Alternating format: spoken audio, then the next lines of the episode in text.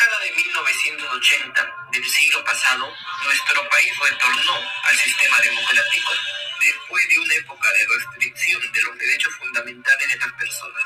El Perú se desarrolla dentro de un régimen de respeto a las libertades y derechos de las personas, pero con un problema de violencia subversiva que estos gobiernos tenían que afrontar. De una u otra forma, esta violencia política y social trajo como secuelas una gran crisis económica que se hizo poco o casi nada para contrarrestarlo. Además, estos gobiernos, por devolver los favores económicos recibidos para sus campañas electorales, cayeron en actos de corrupción por la realización de obras públicas a nivel nacional.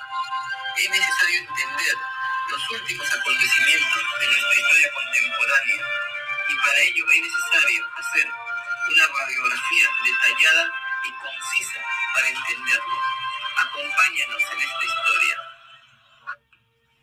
Tercer episodio. La lucha contra el terrorismo. 1980-2000. Sendero Luminoso inició con sus atentados en Ayacucho y Lima en el año 1980.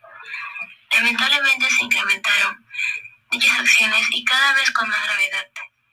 En el año 1982, un grupo senderista asaltó la cárcel de Ayacucho y se liberaron a varios detenidos. Ese mismo año, el presidente Belaunde entregó a las Fuerzas Armadas el control de la lucha antisubversiva y creó estrategias que lamentablemente no lograron detener la subversión y de esta manera se crearon muchos más crímenes y violaciones de los derechos humanos. Y los más afectados en esto eran la población campesina y los de bajo recurso económico.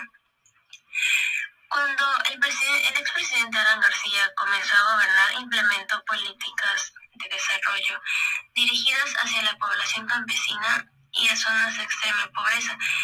Dichas políticas también fracasaron y reflejaron las inconsistencias de la estrategia contrasubversiva.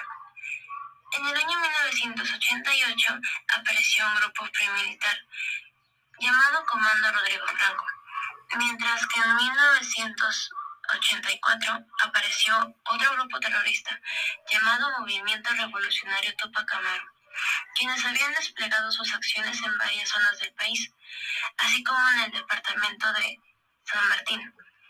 La violencia había alcanzado ya distintas naciones, nacionalidades. La ofensiva de Sendero Luminoso se sintió con mucho especial énfasis en la ciudad de Lima, debido a que mandaron muchos coches bombas, apagones, atentados, secuestros e incluso asesinatos. De esta manera, en la década de 1990, las acciones terroristas habían reducido. No obstante, esa misma década se gestaría la derrota de los dos grupos terroristas. Para combatir el terrorismo se crearon los comités de autodefensa, mecanismos como la creación de destacamentos como los grupos Rodrigo Franco y el grupo Colona, Colina, entre 1990 y 1998, el Grupo Especial de Inteligencia de la Dirección Nacional contra el Terrorismo, DINCOTE, de la Policía Nacional, capturó a los principales líderes de Sendero Luminoso y del movimiento revolucionario Tupac Amaru. En el año 1992 cayó Abimael Guzmán. Años después, las acciones de violencia se redujeron drásticamente. Si bien las agrupaciones terroristas fueron disminuyendo, eso no significó que algunos de sus remanentes no seguían realizando operaciones. Ellos seguían, y en especial en zonas del país como el Valle de Guayaga y el Valle del río Apurímac, es decir, en zonas donde había presencia de narcotráfico. Casi el finalizamiento del año 1996 ocurrió un evento que la atención llamó la atención del mundo. El 17 de diciembre, un grupo de remanentes del movimiento revolucionario Tupac Amaru tomó la resistencia de, una, de la Gran Embajada de Japón en Lima, cuando se realizaba un evento en el que participaban más de 600 invitados, entre ellos políticos y diplomáticos extranjeros. Su agrupación terrorista demandaba la liberación de todos los emergentistas presos. En los meses siguientes se desarrollaron tensas negociaciones sin respuestas.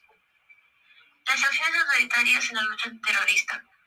En el año, en la década de 1990, el régimen fujimorista desarrollaba una serie de medidas autoritarias antidemocráticas que mellaron los logros de la lucha contra el terrorismo. Y en el año 1991 se realizó el grupo Colin. Este grupo buscó obtener información de la DINCODEM. De esta manera, eliminar a miembros de las agrupaciones terroristas a través de secuestros, desapariciones y asesinatos. Aplicando la estrategia de terror contra terror, el Poder Judicial estableció que Alberto Fujimori Vladimiro Montesinos y el general Nicolás de Bari Hermosa tenían conocimiento de la existencia y acciones del Grupo Colina. Este fue el responsable del asesinato de 15 personas en Barrios Altos el 13 de noviembre de 1991, así como el secuestro y asesinato de nueve estudiantes y un profesor de la Universidad Enrique Guzmán y. Miles de ciudadanos vivieron una experiencia traumática llegó a profundizar a causa de imposición del silencio. Tuvieron secuelas psicológicas que afectaron seriamente las relaciones de convivencia y la identidad ciudadana.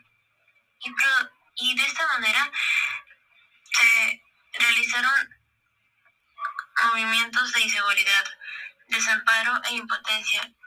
En los casos más graves, como la muerte y desaparición de personas cercanas, las torturas y las violaciones sexuales, los trastornos psicológicos y emocionales han sido profundos y duraderos. Estas acciones llevaron a muchos pobladores a abandonar sus pueblos, dando lugar al fenómeno de desplazamiento. También se impusieron autoridades ilegítimas, luego del asesinato o desaparición de las autoridades elegidas, lo que hizo conflictos locales en algunas comunidades campesinas. También contando además el asesinato de funcionarios políticos, la violencia causó mucha pérdida económica y afectó con gran dureza las zonas de mayor pobreza. Esta crisis afectó al capital humano y ahuyentó las inversiones locales y extranjeras. También destruyó las vidas de la población y deterioró las redes comerciales en nuestro país.